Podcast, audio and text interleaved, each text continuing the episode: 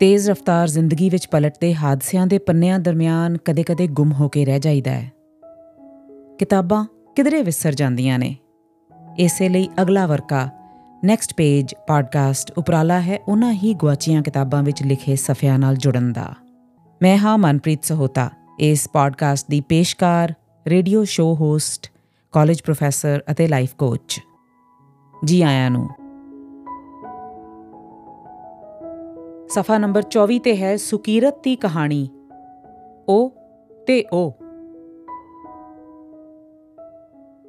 ਉਹਦਾ ਦਿਨ ਵੀ ਕਮਾਲ ਦਾ ਲੰਘਿਆ ਤੇ ਸ਼ਾਮ ਵੀ। ਉਹਨੇ ਬੜੇ ਸਾਲਾਂ ਤੋਂ ਸੋਚਿਆ ਹੋਇਆ ਸੀ, ਕਿਸੇ ਵੇਲੇ ਗ੍ਰਨਾਦਾ ਦਾ ਚੱਕਰ ਜ਼ਰੂਰ ਲਾਣਾ ਹੈ। ਉਥੇ ਅਲਹਮਰਾ ਦੇਖ ਕੇ ਆਣਾ ਹੈ, ਯੂਨੈਸਕੋ ਵੱਲੋਂ ਮਨੁੱਖਤਾ ਦੀ ਧਰੋਹਰ ਐਲਾਨੀ ਗਈ ਥਾਂ ਜਿਸ ਨੂੰ ਹਰ ਸਾਲ ਦੁਨੀਆ ਭਰ ਤੋਂ ਸੈਲਾਨੀ ਦੇਖਣ ਆਉਂਦੇ ਹਨ। ਕੰਮ ਦੇ ਸਿਲਸਿਲੇ ਵਿੱਚ ਅਣਗਿਣਤ ਵਾਰੀ ਸਪੇਨ ਆ ਚੁੱਕਾ ਹੈ, ਪਰ ਹਰ ਵਾਰ ਮਾਦਰਿਦ ਤੋਂ ਹੀ ਮੁੜ ਗਿਆ। ਮੀਟਿੰਗ ਖਤਮ ਹੋਈ ਤੇ ਵਾਪਸ ਲੰਡਨ। ਹਮੇਸ਼ਾ ਕੰਮ ਤੇ ਮੁੜਨ ਦੀ ਕਾਲ ਹੁੰਦੀ ਹੈ। ਇੱਕ ਵਾਰ ਬਾਰਸੀਲੋਨਾ ਜ਼ਰੂਰ ਹੋ ਆਇਆ ਸੀ, ਕੰਮ ਵਿੱਚੋਂ 2 ਦਿਨ ਦੀ ਛੁੱਟੀ ਲਾ ਕੇ, ਪਰ ਗ੍ਰਨਾਦਾ ਜਾਣ ਦਾ ਸਬਬ ਕਦੇ ਨਾ ਬਣ ਸਕਿਆ। ਇਸ ਵਾਰ ਤਹਈਆ ਕਰ ਲਿਆ ਕਿ ਐਤਕਾਂ ਜ਼ਰੂਰ ਜਾਣਾ ਹੈ। ਅਲਹਮਰਾ ਦੇਖਣ ਲਈ ਚੋਖਾ ਚਿਰ ਪੈਦਲ ਟੁਰਨਾ ਪੈਂਦਾ ਹੈ। ਕਿਤੇ ਇਹ ਨਾ ਹੋਵੇ ਕਿ ਸੋਚਦਿਆਂ ਸੋਚਦਿਆਂ ਪੈਦਲ ਟੁਰ ਸਕਣ ਵਾਲੀ ਉਮਰ ਹੀ ਪਾਰ ਕਰ ਬੈਠੇ। ਨਾਲੇ ਹੁਣ ਉਹ ਉਮਰ ਆ ਗਈ ਹੈ, ਜਦੋਂ ਆਪਣੇ ਆਪ ਉੱਤੇ ਜਾਂ ਆਪਣੇ ਖਬਤ ਪੂਰੇ ਕਰਨ ਉੱਤੇ ਪੈਸਾ ਖਰਚਦਿਆਂ ਝਿਜਕ ਨਹੀਂ ਹੁੰਦੀ। ਸਾਰੀਆਂ ਜ਼ਿੰਮੇਵਾਰੀਆਂ ਵੀ ਭੁਗਤਾ ਲਈਆਂ ਨੇ ਤੇ ਬਚਦੀ ਹਯਾਤੀ ਜੋਗਾ ਬਥੇਰਾ ਕਮਾ ਵੀ ਲਿਆ ਹੈ। ਸਾਰਾ ਦਿਨ ਅਲਹਮਰਾ ਵਿੱਚ ਬਿਤਾਇਆ ਤੇ ਪਤਾ ਵੀ ਨਾ ਲੱਗਾ ਕਦੋਂ ਲੰਘ ਗਿਆ। ਮੌਸਮ ਵੀ ਮਿਹਰਬਾਨ ਰਿਹਾ। ਪਿਛਲੀ ਰਾਤ ਮੀਂਹ ਵਸਣ ਕਰਕੇ ਦਿਨੇ ਹੁਮਸ ਵੀ ਘੱਟ ਸੀ ਤੇ ਤਪਸ਼ ਵੀ। ਸ਼ਾਮ 8 ਵਜੇ ਤੀਕ ਜਦੋਂ ਤੱਕ ਅਲਹਮਰਾ ਦੇ ਬੰਦ ਹੋ ਜਾਣ ਦਾ ਸਮਾਂ ਨਾ ਹੋ ਗਿਆ, ਉਹ ਉਸ ਦੇ ਅੰਦਰ ਹੀ ਘੁੰਮਦਾ ਰਿਹਾ। ਉਸ ਦੇ ਮਹਿਲਾਂ ਗਲੀਆਂ ਤੇ ਬਾਗਾਂ ਦਾ ਕੋਨਾ-ਕੋਨਾ ਗਾਂਦਾ ਰਿਹਾ। 9ਵੀਂ ਸਦੀ ਵਿੱਚ ਪੂਰੇ ਰੋਮਨ ਖੰਡਰਾਂ ਤੇ ਉਸਾਰਿਆ ਗਿਆ ਛੋਟਾ ਜਿਹਾ ਕਿਲਾ ਜਿਸ ਨੂੰ 13ਵੀਂ ਸਦੀ ਵਿੱਚ ਅਰਬਾਂ ਨੇ ਵਿਸਤਾਰ ਦਿੱਤਾ ਤੇ ਇੱਕ ਹੋਰ ਸਦੀ ਬੀਤ ਜਾਣ ਤੇ 1333 ਵਿੱਚ ਗ੍ਰਨਾਦਾ ਦੇ ਵੇਲੇ ਦੇ ਸੁਲਤਾਨ ਯੂਸਫ ਪਹਿਲੇ ਨੇ ਇਸ ਨੂੰ ਆਪਣੇ ਮਹਿਲ ਵਿੱਚ ਤਬਦੀਲ ਕਰਨ ਲਈ ਜਿਹੜੀਆਂ ਕੰਧਾਂ ਤੇ ਭਵਨ ਉਸਾਰੇ, ਉਹ ਅੱਜ ਤੀਕ ਕਾਇਮ ਹਨ। ਹਾਲਾਂਕਿ 1492 ਵਿੱਚ ਗ੍ਰਨਾਦਾ ਦੇ ਮੁੜ ਕ੍ਰਿਸਤਾਨ ਅਧਿਕਾਰ ਹੇਠ ਆ ਜਾਣ ਪਿੱਛੋਂ ਇਹਨਾਂ ਅੰਦਰ ਕੁਝ ਤਬਦੀਲੀਆਂ ਵੀ ਕੀਤੀਆਂ ਗਈਆਂ। 300 ਸਾਲ ਹੋਰ ਲੰਘ ਗਏ, ਅਲਹਮਰਾ ਦੀ ਵਕਤ ਉਹ ਨਾ ਰਹੀ। ਨਪੋਲੀਅਨ ਨੇ ਆਪਣੇ ਹਮਲਿਆਂ ਸਮੇਂ ਇਸ ਨੂੰ ਤਹਿਸ-ਨਹਿਸ ਕਰਨ ਦੀ ਕੋਸ਼ਿਸ਼ ਵੀ ਕੀਤੀ, ਪਰ ਤਾਂ ਵੀ ਯੂਰਪ ਵਿੱਚ ਇਸਲਾਮੀ ਕਲਾ ਦੀ ਵਿਲੱਖਣ ਮਿਸਾਲ ਵਜੋਂ ਅਲਹਮਰਾ ਅੱਜ ਵੀ ਖੜੋਤਾ ਹੈ। ਹਰ ਸਾਲ ਲੱਖਾਂ ਸੈਲਾਨੀਆਂ ਨੂੰ ਆਪਣੇ ਵੱਲ ਖਿੱਚਦਾ। ਕ੍ਰਿਸਤਾਨ ਗਏ, ਅਰਬ ਆਏ, ਜਿਨ੍ਹਾਂ ਦੇ ਨਸਰੀਦੀ ਘਰਾਣੇ ਨੇ ਇੱਥੇ 262 ਸਾਲ ਰਾਜ ਕੀਤਾ। ਤੇ ਫਿਰ 1492 ਤੋਂ ਫਰਦੀਨਾਂਦ ਤੇ ਇਜ਼ਾਬੈਲਾ ਦੀ ਸ਼ਾਹੀ ਜੋੜੀ ਦੀ ਕਮਾਨ ਹੇਠ ਗ੍ਰਨਾਦਾ ਮੁੜ ਕ੍ਰਿਸਤਾਨ ਹੋ ਕੇ ਸਪੇਨ ਦਾ ਹਿੱਸਾ ਬਣਿਆ। 19ਵੀਂ ਸਦੀ ਵਿੱਚ ਨਪੋਲੀਅਨ ਦੇ ਹਮਲੇ 20ਵੀਂ ਸਦੀ ਵਿੱਚ ਸਪੇਨ ਦਾ ਗ੍ਰਹਿ ਯੁੱਧ, ਜਰਨੈਲ ਫ੍ਰਾਂਕੋ ਦਾ ਲੰਮਾ ਰਾਜ, ਕਿੰਨੇ ਲੋਕਾਂ ਦੇ ਆਣ ਤੇ ਜਾਣ ਦਾ ਇਹ ਸ਼ਹਿਰ ਗਵਾਹ ਹੈ। ਕਿੰਨੀਆਂ ਹਸਤੀਆਂ ਨੂੰ ਖਾਕ ਹੁੰਦਿਆਂ ਅਲਹਮਰਾ ਨੇ ਦੇਖਿਆ ਹੈ, ਪਰ ਇਹ ਅੱਜ ਵੀ ਅਡੋਲ ਕਾਇਮ ਹੈ।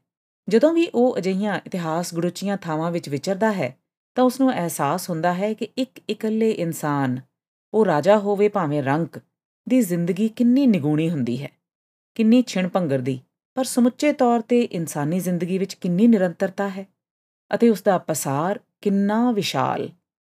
ਰਾਜ ਕਰਨ ਵਾਲੇ ਵੀ ਮੁੱਕ ਜਾਂਦੇ ਹਨ ਤੇ ਉਹਨਾਂ ਦੀ ਪਰਜਾ ਵੀ, ਪਰ ਬੀਤੇ ਦੀਆਂ ਸੱਭਿਆਚਾਰਕ ਨਿਸ਼ਾਨੀਆਂ ਬਚੀਆਂ ਰਹਿ ਜਾਂਦੀਆਂ ਹਨ। ਇਹੋ ਜਿਹੀਆਂ ਗੱਲਾਂ ਸੋਚਦਿਆਂ ਅੱਜ ਦੇਖੇ ਮਾਣੇ ਨਾਲ ਆਪਣੇ ਆਪ ਨੂੰ ਸਰਸ਼ਾਰ ਮਹਿਸੂਸ ਕਰਦਿਆਂ ਉਹ ਅਲਹਮਰਾ ਤੋਂ ਬਾਹਰ ਆਇਆ। ਗਰਮੀਆਂ ਦਾ ਲੰਮਾ ਦਿਨ ਅਜੇ ਕੁਸਮੁਸੇ ਵਿੱਚ ਹੀ ਸੀ, ਹਨੇਰੇ ਵਿੱਚ ਗਰਕਣਾ ਸ਼ੁਰੂ ਨਹੀਂ ਸੀ ਹੋਇਆ। ਪੀਣ ਦਾ ਤੇ ਕੁਝ ਖਾਣ ਦਾ ਵੀ ਵਕਤ ਹੋ ਰਿਹਾ ਸੀ। ਸਾਰਾ ਦਿਨ ਇਧਰੋਂ ਉਧਰੋਂ ਨਿਕ ਸੁੱਖ ਖਾ ਕੇ ਟਪਾਇਆ ਸੀ, ਹੁਣ ਐਸ਼ ਨਾਲ ਬਹਿ ਕੇ ਲੁਤਫ ਲੈਣ ਦਾ ਵੇਲਾ ਸੀ। ਗੂਗਲ ਜ਼ਿੰਦਾਬਾਦ। ਕੋਈ ਚੰਗੀ ਬਹਿਣ ਥਾਂ ਲੱਭਣ ਲਈ ਇੱਕ ਸਰਚ ਮਾਰੀ, ਤਾਂ ਨੇੜੇ ਤੇੜੇ ਦੇ ਸਾਰੇ ਵਧੀਆ ਥਾਂ ਮੋਬਾਈਲ ਦੀ ਸਕਰੀਨ ਤੇ ਉੱਭਰ ਆਏ। ਤੇ ਨਾਲ ਹੀ ਇਹ ਜਾਣਕਾਰੀ ਵੀ। ਗ੍ਰਨਾਦਾ ਦੇ ਪੁਰਾਣੇ ਇਲਾਕੇ ਅਲਬਾਈਸੀਨ ਵਿੱਚ ਬਹੁਤ ਸਾਰੇ ਕਾਰਮੈਨ ਹੁਣ ਰੈਸਟੋਰਾਂਾਂ ਤੇ ਹੋਟਲਾਂ ਵਿੱਚ ਤਬਦੀਲ ਹੋ ਚੁੱਕੇ ਹਨ। ਕਾਰਮੈਨ ਗ੍ਰਨਾਦਾ ਦੇ ਉਹ ਇਤਿਹਾਸਕ ਘਰ ਹਨ, ਜਿਨ੍ਹਾਂ ਦੀ ਗਲੀ ਵਾਲੇ ਪਾਸੇ ਉੱਚੀ ਦੀਵਾਰ ਹੁੰਦੀ ਹੈ ਤੇ ਕੰਧ ਤੋਂ ਪਾਰ ਬਗੀਚੀਆਂ ਨਾਲ ਘਿਰਿਆ ਘਰ, ਅੰਗੂਰ ਦੀਆਂ ਵੇਲਾਂ, ਫਲਾਂ ਦੇ ਦਰਖਤ, ਫੁੱਲਾਂ ਦੀਆਂ ਕਿਆਰੀਆਂ, ਘਰ ਦਾ ਘਰ, ਬਾਗ ਦਾ ਬਾਗ। ਇਹ ਥਾਵਾਂ ਗ੍ਰਨਾਦਾ ਦੀ ਖਾਸੀਅਤ ਹਨ। ਇੱਕ ਸਰਚ ਹੋਰ ਮਾਰ ਕੇ ਉਸਨੇ ਲਾਗਲੇ ਦੋ ਤਿੰਨ ਕਾਰਮੈਨਾਂ ਬਾਰੇ ਗਾਹਕਾਂ ਦੀਆਂ ਟਿੱਪਣੀਆਂ ਪੜ੍ਹੀਆਂ ਤੇ ਉਹਨਾਂ ਵਿੱਚੋਂ ਇੱਕ ਨੂੰ ਚੁਣ ਲਿਆ, ਜੋ ਉੱਥੋਂ ਪੈਦਲ ਵਾਟ ਤੇ ਹੀ ਸੀ। ਬਸ ਉੱਥੇ ਹੁਣ ਖਾਲੀ ਮੇਜ਼ ਮਿਲ ਜਾਏ ਸਹੀ। ਪਰ ਕਿਸਮਤ ਅੱਜ ਮਿਹਰਬਾਨ ਜਾਪਦੀ ਸੀ। ਚਾਰ-ਚਾਰ ਛੇ-ਛੇ ਜਣਿਆਂ ਦੀਆਂ ਟੋਲੀਆਂ ਭਰੇ ਹੋਏ ਵਿਹੜੇ ਤੋਂ ਬਾਹਰ, ਗਲੀ ਵਿੱਚ ਖਲੋਤੀਆਂ ਅੰਦਰ ਕਿਸੇ ਵੱਡੀ ਮੇਜ਼ ਦੇ ਖਾਲੀ ਹੋਣ ਤੱਕ ਆਪਣੀ ਵਾਰੀ ਉਡੀਕ ਰਹੀਆਂ ਸਨ, ਪਰ ਉਹ ਇਕੱਲਾ ਸੀ। ਇਸ ਲਈ ਇੱਕ ਨਿੱਕਾ ਜਿਹਾ ਮੇਜ਼ ਉਸ ਨੂੰ ਫੌਰਨ ਮਿਲ ਗਿਆ। ਬਹੁਤ ਹੀ ਛੋਟਾ। ਜੇ ਦੋ ਜਣੇ ਹੋਣ ਤੇ ਸ਼ਾਇਦ ਦੋਹਾਂ ਦੇ ਗਲਾਸ ਪਲੇਟਾਂ ਆਪਸ ਵਿੱਚ ਹੀ ਖੈਬੜਦੇ ਰਹਿਣ। ਰਸੋਈ ਵੱਲ ਜਾਂਦੇ ਲਾਂਘੇ ਵਿੱਚ ਫਸਾ ਕੇ ਰੱਖਿਆ ਹੋਇਆ ਮੇਜ਼ ਕੋਲੋਂ ਮਿੰਟ-ਮਿੰਟ ਮਗਰੋਂ ਸਮਗਰੀ ਲਿਆਂਦੇ ਲਿਜਾਂਦੇ ਵਰਤਾਵਿਆਂ ਦੀ ਆਵਾਜਾਈ ਪਰ ਚਲੋ, ਉਡੀਕਣਾ ਤੇ ਨਾ ਪਿਆ। ਵਿਹੜੇ ਦੇ ਇੱਕ ਸਿਰੇ ਤੇ ਧਰੀ ਇਸ ਮੇਜ਼ ਦੇ ਪਿਛਲੇ ਪਾਸੇ ਵੱਲ ਕੰਧ ਸੀ, ਜਿਸ ਨੂੰ ਸਾਵੀਆਂ ਕਚੂਚ ਅੰਗੂਰੀ ਵੇਲਾਂ ਨੇ ਕੱਜਿਆ ਹੋਇਆ ਸੀ। ਇਹਨਾਂ ਵੇਲਾਂ ਵੱਲ ਪਿੱਠ ਕਰਕੇ ਪਈ ਕੁਰਸੀ ਤੇ ਉਹ ਬਹਿ ਗਿਆ। ਇਕੱਲਿਆਂ ਹੋਣ ਕਾਰਨ ਉਸ ਦੇ ਨਾਲ ਸਾਹਮਣੇ ਬਹਿਣ ਵਾਲਾ ਤੇ ਕੋਈ ਹੈ ਨਹੀਂ ਸੀ ਸੋ ਸਾਰੇ ਵਿਹੜੇ ਦਾ ਦ੍ਰਿਸ਼ ਹੁਣ ਉਹਦੇ ਸਾਹਮਣੇ ਖੁੱਲਾ ਪਸਰਿਆ ਪਿਆ ਸੀ। ਕੁੱਲ ਮਿਲਾ ਕੇ ਡਾਢਾ ਦਿਲਕਸ਼ ਥਾਂ। ਵਰਤਾਵਾ ਆਇਆ ਤੇ ਉਸ ਨਾਲ مشਵਰਾ ਕਰਕੇ ਅੱਧੀ ਬੋਤਲ ਲਾਲ ਵਾਈਨ ਦੀ ਮੰਗਾਈ। ਨਾਲ ਹੀ ਰੋਮੇਹੋਨ ਗ੍ਰਾਨਾਦੀਨੋ ਲੂਣ ਲੱਗੀ ਮੱਛੀ, ਸੰਤਰਿਆਂ ਤੇ ਕਾਲੇ ਜ਼ੈਤੂਨਾਂ ਦਾ ਸਲਾਦ, ਗ੍ਰਨਾਦਾ ਦਾ ਖਾਸ ਸਥਾਨਕ ਖਾਜਾ। ਅਜੇ ਇੰਨਾ ਹੀ ਆ ਲੈਣ ਦਿਓ, ਬਾਕੀ ਦਾ ਫੇਰ ਦੇਖੇਗਾ। ਸਾਰੀ ਸ਼ਾਮ ਖਾਲੀ ਹੈ, ਕਿਤੇ ਮੁੜਨ ਜਾਂ ਪਹੁੰਚਣ ਦੀ ਕਾਲ ਨਹੀਂ। ਇਹੋ ਜਿਹੀਆਂ ਸ਼ਾਮਾਂ ਉਸ ਦੀ ਹਮੇਸ਼ਾ ਭਾਜੜਾ ਭਰੀ ਜ਼ਿੰਦਗੀ ਵਿੱਚ ਕਦੇ-ਕਦਾਈ ਹੀ ਆਉਂਦੀਆਂ ਹਨ। ਇਕੱਲਿਆਂ ਵਾਈਨ ਦੇ ਘੁੱਟ ਭਰਦਿਆਂ ਉਸਨੇ ਆਪਣੀ ਜ਼ਿੰਦਗੀ ਤੇ ਝਾਤ ਮਾਰੀ, ਜੋ ਇਕੱਲੀ ਤਾਂ ਸੀ, ਪਰ ਇਕੱਲਤਾ ਦੀ ਮਾਰੀ ਨਹੀਂ। ਜ਼ਿੰਦਗੀ ਵਿੱਚ ਆਏ ਸਾਰੇ ਉਤਾਰਾਂ ਚੜਾਵਾਂ ਦੇ ਬਾਵਜੂਦ ਕਿਸੇ ਗੱਲ ਉੱਤੇ ਝੂਰਨ ਦੀ ਗੁੰਜਾਇਸ਼ ਨਹੀਂ ਸੀ। ਕਿਸੇ ਕਾਦਰ ਨਾਲ ਸ਼ਿਕਵਾ ਕਰਨ ਦਾ ਕੋਈ ਆਧਾਰ ਨਹੀਂ ਸੀ। 20 ਵਰਿਆਂ ਦੀ ਉਮਰ ਵਿੱਚ ਆਪਣੇ ਵੱਡੇ ਮਾਮੇ ਦੀ ਮਿਹਰ ਨਾਲ ਇੰਗਲੈਂਡ ਪਹੁੰਚ ਗਿਆ, ਪੜ੍ਹਾਈ ਕੀਤੀ, ਚਾਰਟਰਡ ਅਕਾਊਂਟੈਂਟ ਬਣਿਆ। ਨੌਕਰੀ ਮਿਲਦਿਆਂ ਸਾਰ ਸਭ ਤੋਂ ਪਹਿਲਾਂ ਮਾਮੇ ਦੇ ਪੈਸੇ ਮੋੜੇ। ਫਿਰ ਮਾਪਿਆਂ ਤੇ ਛੋਟੀ ਭੈਣ ਨੂੰ ਹਿੰਦੁਸਤਾਨ ਤੋਂ ਮੰਗਾਇਆ। ਵਿਆਹ ਕੀਤਾ। ਦੋ ਜ਼ਹੀਨ ਬੱਚਿਆਂ ਦਾ ਬਾਪ ਬਣਿਆ ਤੇ ਹੁਣ ਸੇਵਾ ਮੁਕਤੀ ਦੇ ਸਾਲਾਂ ਵੱਲ ਜਾ ਰਿਹਾ। ਬਾਰਕਲੇਜ਼ ਬੈਂਕ ਵਿੱਚ ਉੱਚੇ ਅਹੁਦੇ ਤੇ ਹੈ। ਬਾਪ ਦੀ ਛਾਂ ਭਾਵੇਂ ਕੈਂਸਰ ਨੇ ਛੇਤੀ ਖਾ ਲਈ, ਮਾਂ ਅਜੇ ਵੀ ਚੰਗੀ ਸਿਹਤ ਵਿੱਚ ਉਸ ਦੇ ਕੋਲ ਹੈ। ਭੈਣ ਡਾਕਟਰ ਹੈ, ਬ੍ਰਿਸਟਲ ਰਹਿੰਦੀ ਹੈ ਤੇ ਧੀ ਨਿਊਯਾਰਕ ਵਿੱਚ ਇੱਕ ਅਮਰੀਕੀ ਕੰਪਨੀ ਦੀ ਵਿੱਤੀ ਸਲਾਹਕਾਰ। ਕਹਿੰਦੀ ਹੈ, ਵਿਆਹ ਨਹੀਂ ਕਰਾਣਾ। ਪੁੱਤਰ ਬੀਬੀਸੀ ਵਿੱਚ ਤਕਨੀਸ਼ੀਅਨ ਹੈ ਤੇ ਆਪਣੇ ਮਰਦ ਸਾਥੀ ਨਾਲ ਕੇਂਦਰੀ ਲੰਡਨ ਵਿੱਚ ਰਹਿੰਦਾ ਹੈ। ਪਤਨੀ ਨਾਲ ਭਾਵੇਂ 10 ਸਾਲ ਪਹਿਲਾਂ ਤੋੜ ਵਿਛੋੜਾ ਹੋ ਗਿਆ ਸੀ, ਪਰ ਬੱਚੇ ਦੋਹਾਂ ਵਿੱਚ ਅਜੇ ਵੀ ਸਾਂਝਾ ਸੂਤਰ ਹਨ। ਸਾਰਾ ਪਰਿਵਾਰ ਸਾਲ ਵਿੱਚ 2-3 ਦਿਨ ਲਈ ਇੱਕ ਵਾਰ ਜ਼ਰੂਰ ਇਕੱਠਾ ਹੁੰਦਾ ਹੈ। ਕਦੇ ਉਸ ਦੀ ਪਤਨੀ ਦੇ ਘਰ ਤੇ ਕਦੇ ਉਸ ਦੇ ਘਰ। ਪਿਛਲੇ 2-3 ਸਾਲਾਂ ਤੋਂ ਬਹੁਤੀ ਵਾਰ ਉਸ ਦੇ ਘਰ ਹੀ, ਕਿਉਂਕਿ ਬਜ਼ੁਰਗ ਮਾਂ ਨੂੰ ਹੁਣ ਥਾਂ ਬਦਲੀ ਬਹੁਤੀ ਰਾਸ ਨਹੀਂ ਆਂਦੀ। ਉਂਝ ਵੀ ਰੱਜੇ ਪੁੱਜੇ ਭਾਵੇਂ ਸਾਰੇ ਹੀ ਹਨ, ਸਭ ਤੋਂ ਵੱਡਾ ਘਰ ਉਸੇ ਦਾ ਹੈ। ਸਾਰੇ ਸੌਖਿਆਂ ਹੀ ਉਸ ਵਿੱਚ ਸਮਾ ਸਕਦੇ ਹਨ, ਇੱਕ ਦੂਜੇ ਨਾਲ ਖੈਸਰੇ ਬਿਨਾ। ਸਾਲ ਵਿੱਚ ਇੱਕ ਵੇਲਾ ਆਉਂਦਾ ਹੈ, ਜਦੋਂ ਘਰ ਦਾ ਕੋਈ ਕਮਰਾ ਖਾਲੀ ਨਹੀਂ ਰਹਿੰਦਾ। ਬਾਕੀ ਸਾਰਾ ਸਮਾਂ ਤਾਂ ਸਿਰਫ ਤਿੰਨ ਕਮਰੇ ਹੀ ਵਰਤੇ ਜਾਂਦੇ ਹਨ, ਉਸ ਦਾ, ਮਾਂ ਜੀ ਦਾ ਤੇ ਉਹਨਾਂ ਦੀ ਸੇਵਾ ਲਈ ਰੱਖੀ ਟੈਲਣ ਘਰ ਨਿਗਰਾਨ ਦਾ। ਕੋਈ ਘਾਟ ਨਹੀਂ, ਕਿਸੇ ਗੱਲ ਦੀ ਤੋਟ ਨਹੀਂ। ਉਸ ਦੀ ਮਾਂ ਨੂੰ ਜ਼ਰੂਰ ਫਿਕਰ ਰਹਿੰਦਾ ਹੈ ਕਿ ਨਾ ਪੋਤੀ ਤੇ ਨਾ ਪੋਤੇ ਦੇ ਅੱਗੋਂ ਬੱਚੇ ਹੋਣ ਦੀ ਸੰਭਾਵਨਾ ਹੈ। ਸੋ ਉਹਨਾਂ ਦਾ ਬੰਸ ਕਿਵੇਂ ਟੁਰੇਗਾ? ਉਹ ਹੱਸ ਕੇ ਮਾਂ ਦਾ ਤੌਖਲਾ ਰੱਦ ਕਰ ਦਿੰਦਾ ਹੈ। ਬ੍ਰਿਸਟਲ ਵਾਲੀ ਭੈਣ ਦੇ ਤਾਂ ਤਿੰਨ ਬੱਚੇ ਹਨ, ਉਹ ਵੀ ਤਾਂ ਉਸੇ ਦੇ ਬੰਸ ਦੀ ਅੰਸ ਹਨ। ਵਾਈਨ ਨੂੰ ਘੁੱਟ-ਘੁੱਟ ਕਰਕੇ ਮਾਣਦਿਆਂ ਤੇ ਮੁਕਾਂਦਿਆਂ ਉਹ ਹੌਲੀ-ਹੌਲੀ ਸਲਾਦ ਦੀ ਪਲੇਟ ਵੀ ਮੁਕਾ ਲੈਂਦਾ ਹੈ। ਭੁੱਖ ਹੁਣ ਚਮਕ ਪਈ ਹੈ, ਸੋ ਉਹ ਅਗਲਾ ਆਰਡਰ ਦੇ ਕੇ ਠੰਡਾ ਗਾਜ਼ਪਾਚੋ ਸੂਪ ਤੇ ਤਲੀ ਹੋਈ ਮੱਛੀ ਮੰਗਾਉਂਦਾ ਹੈ। ਨਾਲ ਇੱਕ ਗਲਾਸ ਵਾਈਨ ਦਾ ਹੋਰ, ਕਿਉਂ ਜੇ ਜੇ ਅੱਧੀ ਬੋਤਲ ਹੋਰ ਮੰਗਾ ਲਈ ਤੇ ਕੁਝ ਵਾਧੂ ਹੋ ਜਾਵੇਗੀ। ਆਸੇ-ਪਾਸੇ ਤੋਂ ਚੁੱਕੀਆਂ ਆਵਾਜ਼ਾਂ ਆ ਰਹੀਆਂ ਹਨ। ਕਈ ਕੋਨਿਆਂ ਤੋਂ ਉੱਠ ਰਿਹਾ ਰਲਵਾਂ ਰੌਲਾ, ਜਿਵੇਂ ਕੇਂਦਰੀ ਲੰਡਨ ਵਿੱਚ ਸੋਹੋ ਇਲਾਕੇ ਦੀਆਂ ਨੌਜਵਾਨਾਂ ਦੀਆਂ ਚਹੇਤੀਆਂ ਪੱਬਾਂ ਵਿੱਚ ਸੁਣਦਾ ਹੈ। ਚਾਰੇ ਪਾਸੇ ਨਜ਼ਰ ਦੌੜਾਉਂਦਾ ਹੈ। ਇਹ ਨਹੀਂ ਕਿ ਇੱਥੇ ਨੌਜਵਾਨਾਂ ਦੀ ਪਰਮਾਰ ਹੈ।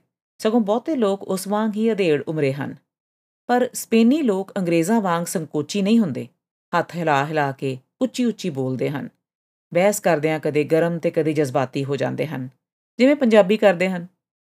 ਹਰ ਪਾਸਿਓਂ ਕੰਨਾਂ ਵੱਲ ਤਰਦੀ ਆ ਰਹੀ ਸਪੇਨੀ ਨੂੰ ਸੁਣਦਿਆਂ ਉਸ ਨੂੰ ਖਿਆਲ ਆਂਦਾ ਹੈ ਕਿ ਉਸ ਦੇ ਘਰ ਵਿੱਚੋਂ ਪੰਜਾਬੀ ਹੁਣ ਤਕਰੀਬਨ ਉੱਡ-ਪੁੱਡ ਗਈ ਹੈ।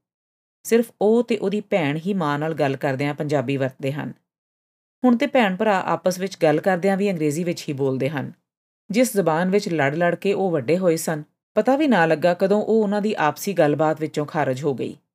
ਜਿਵੇਂ ਉਹਨਾਂ ਦਾ ਜਨਮ ਵੀ ਆਪਣੇ ਬੱਚਿਆਂ ਵਾਂਗ ਇੰਗਲੈਂਡ ਵਿੱਚ ਹੀ ਹੋਇਆ ਹੋਵੇ। ਜੋ ਪੰਜਾਬੀ ਸਮਝ ਤਾਂ ਲੈਂਦੇ ਹਨ, ਪਰ ਬੋਲਦੇ ਕਦੇ ਨਹੀਂ। ਆਪਣੀ ਦਾਦੀ ਨਾਨੀ ਨਾਲ ਵੀ ਨਹੀਂ। ਸੂਪ ਤੇ ਮੱਛੀ ਨਾਲ ਤਸੱਲੀ ਹੋ ਗਈ ਹੈ। ਪੇਟ ਭਰ ਗਿਆ ਹੈ ਪਰ ਭਾਰਾ ਨਹੀਂ ਮਹਿਸੂਸ ਹੋ ਰਿਹਾ। ਵਰਤਾਵਾ ਇਸ ਕਾਰਮੇਨ ਦੀਆਂ ਮਸ਼ਹੂਰ ਮਿੱਠੀਆਂ ਚੀਜ਼ਾਂ ਦੀ ਸੂਚੀ ਵਾਲਾ ਵੱਖਰਾ ਮੈਨੂ ਲੈ ਕੇ ਆਇਆ ਹੈ, ਜਿਹੜਾ ਮੁੱਖ ਮੈਨੂ ਜਿੰਨਾ ਹੀ ਲੰਮਾ ਚੌੜਾ ਹੈ। ਪਰ ਹੁਣ ਕੁਝ ਹੋਰ ਖਾ ਸਕਣ ਦੀ ਗੁੰਜਾਇਸ਼ ਹੀ ਨਹੀਂ ਰਹੀ। ਵਰਤਾਵੇ ਦਾ ਸ਼ੁਕਰੀਆ ਕਰਕੇ ਉਹ ਬਿੱਲ ਲਿਆਉਣ ਲਈ ਆਖਦਾ ਹੈ ਤੇ ਭੁਗਤਾ ਕੇ ਬਾਹਰ ਆ ਜਾਂਦਾ ਹੈ। ਹਵਾ ਵਿੱਚ ਹਲਕੀ ਜਿਹੀ ਖੁਨਕੀ ਤਾਰੀ ਹੈ ਤੇ ਉਹਦੇ ਵਜੂਦ ਉੱਤੇ ਨਰਮ ਜਿਹਾ ਖੁਮਾਰ। ਫੋਨ ਕੱਢ ਕੇ ਗੂਗਲ ਨਕਸ਼ੇ ਉੱਤੇ ਆਪਣੇ ਹੋਟਲ ਦਾ ਪਤਾ ਪਾਉਂਦਾ ਹੈ। ਇਹ ਦੇਖਣ ਲਈ ਕਿ ਇੱਥੋਂ ਕਿੰਨੀ ਕੁ ਦੂਰ ਹੈ। ਨਕਸ਼ਾ ਦੱਸ ਰਿਹਾ ਹੈ ਕਿ ਕਾਰ ਦਾ ਰਸਤਾ 20 ਮਿੰਟ ਦਾ ਹੈ, ਪਰ ਐਲਬਾਈਸਨ ਦੀਆਂ ਵਲੇਵੇਦਾਰ ਭੀੜੀਆਂ ਗਲੀਆਂ ਰਾਹੀਂ ਪੈਦਲ ਗਿਆ ਵੀ ਇੰਨਾ ਕੁ ਹੀ ਸਮਾਂ ਲੱਗੇਗਾ। 10-15 ਮਿੰਟ ਤਾਂ ਊਬਰ ਨੇ ਆਂਦਿਆਂ-ਆਂਦਿਆਂ ਵੱਖਰੇ ਹੋਰ ਲਾ ਦੇਣੇ ਹਨ, ਸੋ ਉਹ ਪੈਦਲ ਹੀ ਤੁਰ ਪੈਂਦਾ ਹੈ। ਕਾਰਮਨ ਵਾਲੀ ਗਲੀ ਪਾਰ ਕਰਦਿਆਂ ਹੀ ਅਗਲੀ ਗਲੀ ਭੀੜੀ ਵੀ ਲੱਭਦੀ ਹੈ ਤੇ ਖਾਲਮ ਖਾਲੀ ਵੀ। ਫੋਨ ਦੀ ਸਕਰੀਨ ਤੇ ਜਗਦੇ ਗੂਗਲ ਨਕਸ਼ੇ ਦੀ ਲੋ ਤੇ ਸੇਧ ਮੁਤਾਬਕ ਉਹ ਉਹੋ ਜਿਹੀਆਂ ਦੋ ਤਿੰਨ ਗਲੀਆਂ ਹੋਰ ਪਾਰ ਕਰਦਾ ਹੈ। ਸੌੜੀਆਂ ਤੇ ਪਹਾੜੀ ਰਸਤਿਆਂ ਵਾਂਗ ਉੱਤੇ ਥੱਲੇ ਜਾਂਦੀਆਂ। ਅਚਾਨਕ ਤਿੱਖੇ ਮੋੜ ਕੱਟਦੀਆਂ। ਅਲਬਾਈਸਨ ਦੀ ਇਮਾਰਤਕਾਰੀ ਅਜੀਬ ਹੈ। ਕਾਰਮਨ ਵਾਂਗ ਸਾਰੇ ਘਰਾਂ ਦੀਆਂ ਵੀ ਗਲੀ ਵੱਲ ਸਿਰਫ ਉੱਚੀਆਂ ਦੀਵਾਰਾਂ ਹੀ ਹਨ। ਕੋਈ ਬਾਰੀ, ਕੋਈ ਝਰੋਖਾ ਬਾਹਰ ਵੱਲ ਨਹੀਂ ਖੁੱਲਦਾ। ਜਿਵੇਂ ਹਰ ਘਰ ਆਪਣੀ ਗਲੀ ਨਾਲ ਰੁੱਸਿਆ, ਪਿੱਠ ਕਰਕੇ ਖੜੋਤਾ ਹੋਵੇ। ਤੇ ਸੁੰਨੀਆਂ, ਰੁੰਨੀਆਂ, ਹਨੇਰੀਆਂ ਗਲੀਆਂ। ਅਚਾਨਕ ਉਸ ਨੂੰ ਆਪਣੇ ਪਿੱਛੇ ਕਈ ਇਕੱਠੇ ਕਦਮਾਂ ਤੋਂ ਉੱਠਣ ਵਾਲਾ ਸ਼ੋਰ ਸੁਣਦਾ ਹੈ, ਜੋ ਕਦੀਮੀ ਪੱਥਰਾਂ ਨਾਲ ਜੜੀ ਇਸ ਹੁਣ ਤੱਕ ਸੁਨਸਾਨ ਗਲੀ ਵਿੱਚ ਗੂੰਜਦਾ ਜਾਪਦਾ ਹੈ। ਭੈ ਦੀ ਪਹਿਲੀ ਲਹਿਰ ਅਜੇ ਉਸ ਦੀ ਸੁਰਤ ਨੂੰ ਝੰਜੋੜ ਵੀ ਨਹੀਂ ਸਕੀ ਕਿ ਤੇਜ਼ ਕਦਮਾਂ ਨਾਲ ਉਸ ਨੂੰ ਉਲੰਘ ਕੇ ਪਿੱਛੋਂ ਆ ਕੇ ਦੋ ਜਣੇ ਉਸ ਦੇ ਅੱਗੇ-ਅੱਗੇ ਟੁਰਨ ਲੱਗ ਪੈਂਦੇ ਹਨ ਤੇ ਫੇਰ ਆਪਣੀ ਰਫ਼ਤਾਰ ਨੂੰ ਉਸ ਦੀ ਨਾਲ ਮੇਚ ਕੇ ਰਤਾ ਹੌਲੀ ਹੋ ਜਾਂਦੇ ਹਨ। ਉਹ ਪਿੱਛੇ ਮੁੜ ਕੇ ਨਹੀਂ ਦੇਖਦਾ, ਪਰ ਉਹ ਜਾਣਦਾ ਹੈ ਕਿ ਇੱਕ ਜਾਂ ਦੋ ਜਣੇ ਉਸ ਦੇ ਪਿੱਛੇ ਵੀ ਹਨ। ਸਥਿਤੀ ਸਾਫ਼ ਹੈ। ਉਸ ਨੂੰ ਫਾ ਲਿਆ ਗਿਆ ਹੈ। ਰਾਜ਼ਨੀ ਦਾ ਸਦੀਆਂ ਤੋਂ ਤੁਰਿਆ ਆਂਦਾ ਢੰਗ। ਨਾ ਉਹ ਅਗਾਹ ਭੱਜ ਸਕਦਾ ਹੈ, ਨਾ ਪਿਛਾਂ ਵੱਲ। ਉਹਨੂੰ ਪਤਾ ਹੈ ਕਿ ਖੜੋ ਜਾਣਾ ਹੀ ਬਿਹਤਰ ਹੈ।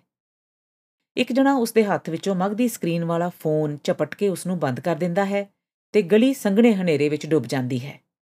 ਤੇ ਦੂਜਾ ਖਰਵੀ ਆਵਾਜ਼ ਵਿੱਚ ਕਹਿੰਦਾ ਹੈ ਜਿਸ ਦੀ ਸੁਰ ਤਾਂ ਉੱਚੀ ਨਹੀਂ, ਪਰ ਕਰੜਾਈ ਵਿੱਚ ਵੀ ਕੋਈ ਸ਼ੱਕ ਨਹੀਂ। ਸਾਕਾ ਤੋਦੋ ਦੇ ਤੂ ਬੋਲਸੀਓ ਸੈਨਿਓਰ ਰਾਪਿਡਾਮੈਂਟੇ ਉਸ ਨੂੰ ਸਪੇਨੀ ਨਹੀਂ ਆਂਦੀ, ਪਰ ਇਸ ਸੁਰ ਵਿੱਚ ਕਈ ਗੱਲ ਨੂੰ ਸਮਝ ਸਕਣ ਲਈ ਕਿਸੇ ਜ਼ਬਾਨ ਦੀ ਲੋੜ ਨਹੀਂ। ਉਹ ਚੁੱਪਚਾਪ ਬਟੂਆ ਕੱਢ ਕੇ ਅਗਲੇ ਦੇ ਹੱਥ ਫੜਾ ਦਿੰਦਾ ਹੈ। ਗੁੱਟ ਤੋਂ ਘੜੀ ਵੀ ਲਾ ਦਿੰਦਾ ਹੈ। ਹੋਰ ਉਸ ਕੋਲ ਕੁਝ ਹੈ ਹੀ ਨਹੀਂ। ਉਹ ਆਦਮੀ ਉਸ ਦੀ ਘੜੀ ਵੱਲ ਨਜ਼ਰ ਮਾਰੇ ਬਿਨਾਂ ਹੀ ਕੋਲ ਖੜੋਤੇ ਆਪਣੇ ਸਾਥੀ ਨੂੰ ਫੜਾ ਦਿੰਦਾ ਹੈ ਤੇ ਆਪ ਬਟੂਆ ਫਰੋਲਣ ਵਿੱਚ ਰੁੱਝ ਜਾਂਦਾ ਹੈ। ਕੁੱਲ ਮਿਲਾ ਕੇ 100 ਯੂਰੋ ਵੀ ਨਹੀਂ ਬਟੂਏ ਵਿੱਚ। ਨਾਲ ਦੋ ਕ੍ਰੈਡਿਟ ਕਾਰਡ ਤੇ ਉਸ ਦਾ ਸ਼ਨਾਖਤੀ ਕਾਰਡ। ਨੋਟ ਤੇ ਕਾਰਡ ਕੱਢ ਕੇ ਉਹ ਬੰਦਾ ਖਾਲੀ ਬਟੂਆ ਉਸ ਨੂੰ ਵਾਪਸ ਫੜਾ ਦਿੰਦਾ ਹੈ ਤੇ ਪੁੱਛਦਾ ਹੈ ਕੋਦੀਗੋ ਉਸ ਨੂੰ ਸਮਝ ਨਹੀਂ ਪੈਂਦੀ। ਉਹ ਬੰਦਾ ਇੱਕ ਕਾਰਡ ਉਸ ਵੱਲ ਧੱਕ ਕੇ ਫਿਰ ਪੁੱਛਦਾ ਹੈ, ਕੋਦੀਗੋ ਕੋਦੀਗੋ, ਪਿਨ! ਹੁਣ ਉਸ ਨੂੰ ਸਮਝ ਪੈਂਦੀ ਹੈ ਤੇ ਉਹ ਵਾਰੀ-ਵਾਰੀ ਦੋਹਾਂ ਕਾਰਡਾਂ ਦੇ ਪਿਨ ਉਸ ਨੂੰ ਲਿਖਾਉਂਦਾ ਹੈ ਇੱਕ ਇੱਕ ਹਿੰਸਾ ਕਰਕੇ ਅੰਗਰੇਜ਼ੀ ਵਿੱਚ। ਤੇ ਨਾਲ ਹੀ ਉਸ ਦੇ ਦਿਮਾਗ ਦੇ ਘੋੜੇ ਦੌੜਨ ਲੱਗ ਪੈਂਦੇ ਹਨ। ਦੋਹਾਂ ਕਾਰਡਾਂ ਤੋਂ ਇੱਕ ਦਿਨ ਵਿੱਚ ਸਿਰਫ 3-300 ਹੀ ਕਢਾਏ ਜਾ ਸਕਦੇ ਹਨ। ਪਰ ਜੇ ਉਹਨੇ ਅਗਲੇ 1 ਘੰਟੇ ਵਿੱਚ ਕਾਰਡ ਕੈਨਸਲ ਨਾ ਕਰਾਏ, ਤਾਂ ਰਾਤ 12 ਵਜੇ ਤੋਂ ਨਵਾਂ ਦਿਨ ਸ਼ੁਰੂ ਹੋ ਜਾਵੇਗਾ ਤੇ ਇਹ ਲੋਕ 600 ਯੂਰੋ ਹੋਰ ਕਢਾ ਸਕਣਗੇ। ਜੇ ਉਹ ਕਿਸੇ ਤਰ੍ਹਾਂ ਆਪਣਾ ਫੋਨ ਵਾਪਸ ਕਰਾ ਲਵੇ, ਤਾਂ ਇਹਨਾਂ ਤੋਂ ਖਿਹੜਾ ਛੁੱਟਦੇ ਸਾਰ ਉਹ ਦੋਵੇਂ ਕਾਰਡ ਕੈਨਸਲ ਕਰਵਾ ਲਵੇ। ਹੋਟਲ ਪਹੁੰਚ ਕੇ ਫੋਨ ਕਰਨ ਤੱਕ ਤਾਂ ਬਹੁਤ ਦੇਰ ਹੋ ਜਾਵੇਗੀ। ਇੱਕ ਤਰਲਾ ਮਾਰਨ ਵਿੱਚ ਕੀ ਹਰਜ ਹੈ? ਜਿੰਨੀਆਂ ਜ਼ਬਾਨਾਂ ਉਸ ਨੂੰ ਆਂਦੀਆਂ ਹਨ, ਉਹ ਸਾਰੀਆਂ ਵਿੱਚ ਇੱਕੋ ਸਾਏ ਬੋਲ ਪੈਂਦਾ ਹੈ, ਬਿਨਾਂ ਸੋਚੇ। ਮਾਈ ਸੈਲ, ਮਾਈ ਨੇ ਹੈਂਡੀ ਮੋਮੋਬੀਲ ਮੇਰਾ ਫੋਨ, ਪਲੀਜ਼! ਤੇ ਮੰਗਤਿਆਂ ਵਾਂਗ ਹੱਥ ਟੱਡ ਦਿੰਦਾ ਹੈ। ਤੂੰ ਪੰਜਾਬੀ ਹੈ ਅਗਲਾ ਚੌਂਕ ਕੇ ਇੰਜ ਪੁੱਛਦਾ ਹੈ ਕਿ ਉਹ ਆਪ ਵੀ ਚੌਂਕ ਜਾਂਦਾ ਹੈ। ਇਸ ਅਣਕਿਆਸੇ ਸਵਾਲ ਨਾਲ ਉਸ ਨੂੰ ਅਚਾਨਕ ਕੋਈ ਤਰਵਾਸ ਜਿਹੀ ਮਹਿਸੂਸ ਹੁੰਦੀ ਹੈ। ਜੀ ਹਾਂ, ਮੈਂ ਪੰਜਾਬ ਤੋਂ ਹਾਂ, ਤੁਸੀਂ ਵੀ? ਸਾਹਮਣੇ ਵਾਲਾ ਲਾਈਟਰ ਬਾਲ ਕੇ ਲੋ ਨੂੰ ਉਹਦੇ ਚਿਹਰੇ ਦੇ ਕੋਲ ਲਿਆਂਦਾ ਹੈ, ਜਿਵੇਂ ਪਰਖ ਰਿਹਾ ਹੋਵੇ ਕਿ ਉਹ ਸੱਚਮੁੱਚ ਪੰਜਾਬੀ ਹੈ ਵੀ ਕਿ ਨਹੀਂ। ਤੇ ਉਸ ਆਦਮੀ ਦਾ ਅਗਲਾ ਸਵਾਲ ਉਸ ਨੂੰ ਹੋਰ ਵੀ ਹੈਰਾਨ ਕਰਦਾ ਹੈ। ਤੁਸੀਂ ਪਰੀ ਗਏ ਹੋ ਕਦੀ? ਅਚਾਨਕ ਉਹ ਤੂੰ ਤੋਂ ਤੁਸੀਂ ਕਿਵੇਂ ਹੋ ਗਿਆ? ਨਾਲੇ ਪੁੱਛਣ ਵਾਲੇ ਨੇ ਫ੍ਰਾਂਸੀਸੀ ਲਹਿਜੇ ਵਿੱਚ ਸ਼ਹਿਰ ਦਾ ਨਾਂ ਲੈਂਦਿਆਂ ਪਾਰੀ ਕਿਹਾ ਹੈ, ਪੈਰਿਸ ਨਹੀਂ। ਪੈਰਿਸ ਉਹ ਅਣਗਿਣਤ ਵਾਰ ਗਿਆ ਹੈ, ਪਰ ਇਹ ਬੰਦਾ ਜੀ, ਬੜੀ ਵਾਰ। ਕਿਉਂ? ਭਾਜੀ ਮੈਂ ਸਿਆਣ ਲਿਆ ਤੁਹਾਨੂੰ। ਤੁਸੀਂ ਇੱਥੇ ਕਿੱਥੇ ਸਾਹਮਣੇ ਵਾਲਾ ਆਪਣੇ ਫੋਨ ਖੋਣ ਵਾਲੇ ਸਾਥੀ ਨੂੰ ਦਾਮੇਸੂ ਸੈਲੂਲਾਰ ਕਹਿ ਕੇ ਉਸ ਦਾ ਫੋਨ ਵਾਪਸ ਲੈ ਲੈਂਦਾ ਹੈ ਤੇ ਉਸ ਨੂੰ ਮੋੜ ਦਿੰਦਾ ਹੈ ਤੇ ਨਾਲ ਹੀ ਬਟੂਏ ਵਿੱਚ ਸਾਰਾ ਕੁਝ ਵਾਪਸ ਤੁੰਨ ਕੇ ਬਟੂਆ ਵੀ। ਘਟਨਾ ਵਿੱਚ ਅਚਾਨਕ ਆ ਗਏ ਇਸ ਮੋੜ ਨੂੰ ਦੇਖ ਕੇ ਉਸ ਨੂੰ ਘੇਰੀ ਖੜੋਤੇ ਬਾਕੀ ਪਰਛਾਵੇਂ, ਜਿਵੇਂ ਅਚਾਨਕ ਨਮੂਦਾਰ ਹੋਏ ਸਨ, ਉਵੇਂ ਹੀ ਗਾਇਬ ਹੋ ਜਾਂਦੇ ਹਨ ਤੇ ਹਨੇਰੀ ਗਲੀ ਵਿੱਚ ਸਿਰਫ ਉਹ ਦੋਵੇਂ ਰਹਿ ਜਾਂਦੇ ਹਨ। ਉਸ ਨੂੰ ਕੁਝ ਸਮਝ ਨਹੀਂ ਆ ਰਹੀ ਕਿ ਇਹ ਬੰਦਾ ਕੌਣ ਹੈ, ਸਵਾਏ ਇਸ ਦੇ ਕਿ ਖਤਰਾ ਟਲ ਗਿਆ ਹੈ। ਪੈਰਿਸ ਵਿੱਚ ਉਹ ਜਾਣਦਾ ਤਾਂ ਕਈਆਂ ਨੂੰ ਹੈ, ਪਰ ਇਹੋ ਜਿਹੇ ਕਿਸੇ ਨੂੰ ਨਹੀਂ। ਭਾਜੀ, ਆਪਾਂ ਬੜੇ ਸਾਲ ਪਹਿਲਾਂ ਪਾਹੀ ਮਿਲੇ ਸੀ। ਤੁਸੀਂ ਮੇਰੇ ਕੋਲੋਂ 10-12 ਛੱਲੇ ਖਰੀਦੇ ਸੀ, ਤੁਹਾਡੇ ਨਾਲ ਗੋਰੀ ਸੀ। ਮੈਨੂੰ ਵੀਨੋ ਦੀ ਬੋਤਲ ਦੇ ਕੇ ਗਏ ਸੀ। ਉਹ ਬੰਦਾ ਇੱਕੇ ਸਾ ਕਿੰਨੀਆਂ ਸਾਰੀਆਂ ਨਿਸ਼ਾਨੀਆਂ ਦੱਸਦਾ ਹੈ, ਜਿਵੇਂ ਛੇਤੀ ਤੋਂ ਛੇਤੀ ਸਾਬਤ ਕਰਨਾ ਚਾਹੁੰਦਾ ਹੋਵੇ ਕਿ ਅਸੀਂ ਇੱਕ ਦੂਜੇ ਨੂੰ ਜਾਣਦੇ ਹਾਂ। ਗੋਰੀ, ਵਿਨੋ ਦੀ ਬੋਤਲ ਤੇ ਕੋਈ 25-30 ਸਾਲ ਪੁਰਾਣੀ, ਕਦੋਂ ਦੀ ਵਿਸਰ ਚੁੱਕੀ ਗੱਲ ਉਹਦੇ ਜ਼ਿਹਨ ਦੀਆਂ ਡੁੰਗਾਣਾ ਵਿੱਚੋਂ ਤਰ ਕੇ ਉੱਪਰ ਆ ਜਾਂਦੀ ਹੈ। ਜਦੋਂ ਉਹ ਪਹਿਲੀ ਵਾਰੀ ਪੈਰਿਸ ਗਿਆ ਸੀ, ਉਹ ਤੇ ਨੈਓਮੀ ਦੋ ਦਿਨ ਦੀ ਛੁੱਟੀ ਕੱਟਣ ਪੈਰਿਸ ਆਏ ਸਨ। ਈਫੈਲ ਮਿਨਾਰ ਦੇਖ ਕੇ ਉਹ ਸੇਨ ਨਦੀ ਦੇ ਪਰਲੇ ਪਾਸੇ ਤਰੋਕਾਦੇਰੋ ਵੱਲ ਚਲੇ ਗਏ। ਉੱਥੋਂ ਦੂਰੋਂ ਦਿਸਦੇ ਈਫੈਲ ਦੀਆਂ ਤਸਵੀਰਾਂ ਵਧੀਆ ਖਿੱਚੀਆਂ ਜਾ ਸਕਦੀਆਂ ਸਨ। ਤਰੋਕਾਦੇਰੋ ਦੇ ਸਾਹਮਣੇ ਫੜੀਆਂ ਲਾਈ ਬੈਠੇ ਨੌਜਵਾਨਾਂ ਦੀਆਂ ਪੰਕਤਾਂ ਸਨ। ਨਿੱਕੀਆਂ-ਨਿੱਕੀਆਂ, ਸਸਤੀਆਂ ਸੈਲਾਨੀ ਸੁਗਾਤਾਂ ਵੇਚ ਰਹੇ। ਈਫੈਲ ਸਾਕਰੇ ਕੋਰ ਵਰਗੀਆਂ ਇਮਾਰਤਾਂ ਦੇ ਮਿੰਨੀ ਰੂਪਾਂ ਵਾਲੇ ਛੱਲੇ, ਆਈ ਲਵ ਯੂ ਪੈਰਿਸ ਦੀ ਇਬਾਰਤ ਵਾਲੀਆਂ ਮਿਕਤਾਂ ਨਹੀਂ ਸੀ ਫ੍ਰਿਜ ਜੜਨੀਆਂ ਤੇ ਟੀ-ਸ਼ਰਟਾਂ, ਪੈਰਿਸ ਦੀਆਂ ਸੈਲਾਨੀ ਥਾਵਾਂ ਦੀਆਂ ਤਸਵੀਰਾਂ ਵਾਲੇ ਪੋਸਟਕਾਰਡ। ਨੈਓਮੀ ਆਪਣੇ ਲੰਡਨ ਵਾਲੇ ਦੋਸਤਾਂ ਲਈ ਨਿਸ਼ਾਨੀ ਵਜੋਂ ਕੁਝ ਖਰੀਦਣਾ ਚਾਹੁੰਦੀ ਸੀ। ਫੜੀਆਂ ਸਜਾਈ ਬੈਠੇ ਨੌਜਵਾਨਾਂ ਵਿੱਚੋਂ ਬਹੁਤੇ ਉੱਚੇ ਲੰਮੇ ਜੁੱਸਿਆਂ ਵਾਲੇ ਕਾਲੇ ਤੇ ਅਰਬੀ ਸਨ, ਜਿਨ੍ਹਾਂ ਦੀ ਉਸ ਭੀੜ ਵਿੱਚ ਇੱਕ ਮਾੜਚੂ ਜਿਹਾ ਦੇਸੀ ਮੁੰਡਾ ਵੱਖਰਾ ਨਜ਼ਰੀ ਪੈਂਦਾ ਸੀ। ਸਗੋਂ ਨੈਓਮੀ ਨੇ ਹੀ ਉਸ ਵੱਲ ਇਸ਼ਾਰਾ ਕੀਤਾ। ਉਹ ਵੇਖ, ਤੇਰੇ ਮੁਲਕ ਦਾ ਮੁੰਡਾ। ਉਸ ਕੋਲ ਨਿੱਕੇ ਨਿੱਕੇ ਹਾਥੀ ਤੇ ਤਾਜ ਮਹਿਲ ਵੀ ਪਏ ਹੋਏ ਨੇ। ਜਿੰਨਾ ਚਿਰ ਨੈਓਮੀ ਆਪਣੀ ਚੋਣ ਦੀਆਂ ਚੀਜ਼ਾਂ ਲੱਭਣ ਲਈ ਫਰੋਲਾ ਫਰਾਲੀ ਕਰਦੀ ਰਹੀ, ਉਹ ਉਸ ਮੁੰਡੇ ਨਾਲ ਗੱਲਾਂ ਕਰਦਾ ਰਿਹਾ ਜੋ ਕੁਝ ਹੀ ਮਹੀਨੇ ਪਹਿਲਾਂ ਪੰਜਾਬ ਤੋਂ ਉੱਠ ਕੇ ਯੂਗੋਸਲਾਵੀਆ ਦੇ ਰਾਹ ਫਰਾਂਸ ਆਇਆ ਸੀ। ਇੱਥੇ ਆਪਣੇ ਵਰਗੇ ਕਈ ਹੋਰ ਗੈਰ ਕਾਨੂੰਨੀ ਪੰਜਾਬੀਆਂ ਨਾਲ ਇੱਕੋ ਕਮਰੇ ਵਿੱਚ ਰਹਿ ਰਿਹਾ ਸੀ। ਉਹਨਾਂ ਦਾ ਸਾਂਝਾ ਮਾਲਕ ਵੀ ਪੰਜਾਬੀ ਸੀ, ਜੋ ਰੋਜ਼ ਸਵੇਰੇ ਉਹਨਾਂ ਨੂੰ ਮਾਲ ਮੁਹੱਈਆ ਕਰਦਾ ਤੇ ਥਾਂ-ਥਾਂ ਫੜੀਆਂ ਲਾਣ ਲਈ ਛੱਡ ਕੇ ਜਾਂਦਾ, ਫਿਰ ਸ਼ਾਮ ਨੂੰ ਸਾਰੀ ਵਟਕ ਇਕੱਠੀ ਕਰ ਲੈਂਦਾ। ਇਵਜ਼ ਵਿੱਚ ਸਾਰਿਆਂ ਨੂੰ ਰਹਿਣ ਦੀ ਥਾਂ ਤੇ ਦੋ ਵੇਲੇ ਦੀ ਰੋਟੀ ਦੇ ਰਿਹਾ ਸੀ। ਕਹਿੰਦਾ ਸੀ, ਪੱਕੇ ਹੋ ਜਾਓਗੇ, ਕਾਗਜ਼ ਬਣ ਜਾਣਗੇ, ਤਾਂ ਆਪੋ ਆਪਣਾ ਕੰਮ ਸ਼ੁਰੂ ਕਰ ਲੈਣਾ। ਪੰਜਾਬੀਆਂ ਵੱਲੋਂ ਆਪਣੇ ਹੀ ਬੰਦਿਆਂ ਨੂੰ ਨਿਚੋੜਨ ਦੀਆਂ ਸੈਂਕੜੇ ਕਹਾਣੀਆਂ ਦੀ ਇੱਕ ਹੋਰ ਮਿਸਾਲ। ਪਰ ਉਸ ਨੂੰ ਹੈਰਾਨੀ ਹੋਈ, ਮਸਾ 15 ਕੁ ਸਾਲ ਦਾ ਇਹ ਮੁੰਡਾ ਇੱਥੇ ਪਹੁੰਚ ਗਿਆ। ਪਰ ਮੁੰਡੇ ਨੇ ਦੱਸਿਆ ਕਿ ਉਹ ਸ਼ੁਰੂ ਤੋਂ ਹੀ ਮਾੜਚੂ ਸੀ, ਅਸਲ ਵਿੱਚ ਉਹ 18ਵੇਂ ਸਾਲ ਵਿੱਚ ਹੈ। ਚੁਣੀਆਂ ਵਸਤਾਂ ਦਾ ਭੁਗਤਾਨ ਕਰਦਿਆਂ ਉਸਨੇ ਇਹ ਗੱਲਾਂ ਨੈਓਮੀ ਨੂੰ ਵੀ ਦੱਸੀਆਂ। ਸੁਣ ਕੇ ਨੈਓਮੀ ਨੇ ਹੱਥ ਵਿੱਚ ਫੜੀ, ਸ਼ਾਮ ਲਈ ਖਰੀਦੀ ਵਾਈਨ ਦੀ ਬੋਤਲ ਅਗਾਹ ਕਰਦਿਆਂ ਕਿਹਾ, ਇਹ ਬੋਤਲ ਸਾਡੇ ਵੱਲੋਂ ਆਪਣੇ ਹਮਵਤਨੀ ਨੂੰ ਭੇਂਟ ਕਰ ਦੇ। ਉਸਨੇ ਉਜ਼ਰ ਕੀਤੀ, ਜਿੰਨੇ ਦਾ ਉਹਨਾਂ ਨੇ ਇਹ ਨਿਕਸੁਖ ਖਰੀਦਿਆ ਸੀ, ਉਸ ਤੋਂ ਵੀ ਵੱਧ ਕੀਮਤ ਦੀ ਇਹ ਬੋਤਲ ਸੀ। ਮੁੰਡਾ ਇਸ ਮਹਿੰਗੀ ਵਾਈਨ ਦਾ ਕੀ ਕਰੇਗਾ? ਪਰ ਨੇਓਮੀ ਅੜ ਗਈ। ਅਸੀਂ ਤੇ ਹੋਰ ਬੋਤਲ ਖਰੀਦ ਸਕਦੇ ਹਾਂ। ਇਹ ਭੋਲਾ ਮੁੰਡਾ ਉਪਜਤ ਨਹੀਂ ਰੱਖਦਾ। ਆਪਣੀ ਗੋਰੀ ਸਹੇਲੀ ਸਾਹਮਣੇ ਉਹ ਥੋੜ ਦਿਲਾ ਨਹੀਂ ਸੀ ਜਾਪਣਾ ਚਾਹੁੰਦਾ। ਸੋ ਅਣਮਨੇ ਜਹੇ ਨਾਲ ਉਸਨੇ ਉਹ ਬੋਤਲ ਮੁੰਡੇ ਵੱਲ ਵਧਾ ਦਿੱਤੀ। ਇਹ ਸਾਡੇ ਵੱਲੋਂ ਤੇਰੇ ਲਈ ਹੈ, ਰੱਖ ਲੈ। ਮੁੰਡੇ ਨੇ ਕੁਝ ਹੈਰਾਨ ਜਿਹਾ ਹੋ ਕੇ ਪੁੱਛਿਆ। ਇਹ ਵਹਿ ਹੈ? ਨਹੀਂ, ਇਹ ਵਾਈਨ ਦੀ ਬੋਤਲ ਹੈ, ਆਪਣੇ ਮਿੱਤਰਾਂ ਨਾਲ ਰਲ ਕੇ ਪੀ ਲਵੀਂ। ਪਰ ਕਹਿੰਦੇ ਸਾਰ ਉਸ ਨੂੰ ਸਮਝ ਪੈ ਗਈ ਕਿ ਮੁੰਡੇ ਨੇ ਵੀ ਆਪਣੇ ਵੱਲੋਂ ਵਾਈਨ ਹੀ ਕਿਹਾ ਸੀ। ਫ੍ਰਾਂਸੀਸੀ ਵਿੱਚ ਵਾਈਨ ਨੂੰ ਵਹਿ ਹੀ ਤਾਂ ਕਹਿੰਦੇ ਹਨ। ਥੋੜੀ ਜਿਹੀ ਨਾ ਨੁੱਕਰ ਦੇ ਬਾਅਦ ਮੁੰਡੇ ਨੇ ਵਾਈਨ ਵਹਿ ਦੀ ਬੋਤਲ ਰੱਖ ਲਈ ਸੀ ਤੇ ਉਹ ਆਪਣੇ ਰਾਹ ਪੈ ਗਏ ਸਨ। ਤੂੰ ਦੇਖਿਆ ਸੀ ਮੁੰਡੇ ਦੀਆਂ ਅੱਖਾਂ ਵਿੱਚ ਗਲੇਡੂ ਸਨ ਜਦੋਂ ਅਸੀਂ ਉੱਥੋਂ ਤੁਰੇ ਸਾਂ? ਕਿਸੇ ਦੀ ਮੁਹੱਬਤੀ ਛੋਹ ਨੂੰ ਤਰਸਦਾ ਨਿਰਾ ਬਾਲ ਸੀ ਉਹ ਵਿਚਾਰਾ। ਉਸਨੇ ਧਿਆਨ ਨਹੀਂ ਸੀ ਦਿੱਤਾ। ਸੋ ਹੌਲੀ ਜਿਹੇ ਸਿਰ ਹਿਲਾ ਦਿੱਤਾ। ਨਾ ਹਾਂ, ਨਾ ਨਾ। ਪਤਾ ਨਹੀਂ ਔਰਤਾਂ ਕੋਲ ਕਿਹੋ ਜਿਹੀ ਨਜ਼ਰ ਹੁੰਦੀ ਹੈ ਕਿ ਉਹ ਅਜਈਆਂ ਗੱਲਾਂ ਫੜ ਲੈਂਦੀਆਂ ਹਨ ਜੋ ਸਾਨੂੰ ਨਹੀਂ ਦਿਸਦੀਆਂ। ਤਾਂ ਤੂੰ ਉਹ ਮੁੰਡਾ ਹੈ? ਸਾਨੂੰ ਤਰੋਕਾਦੇਰੋ ਦੇ ਕੋਲ ਮਿਲਿਆ ਸੀ ਨਾ?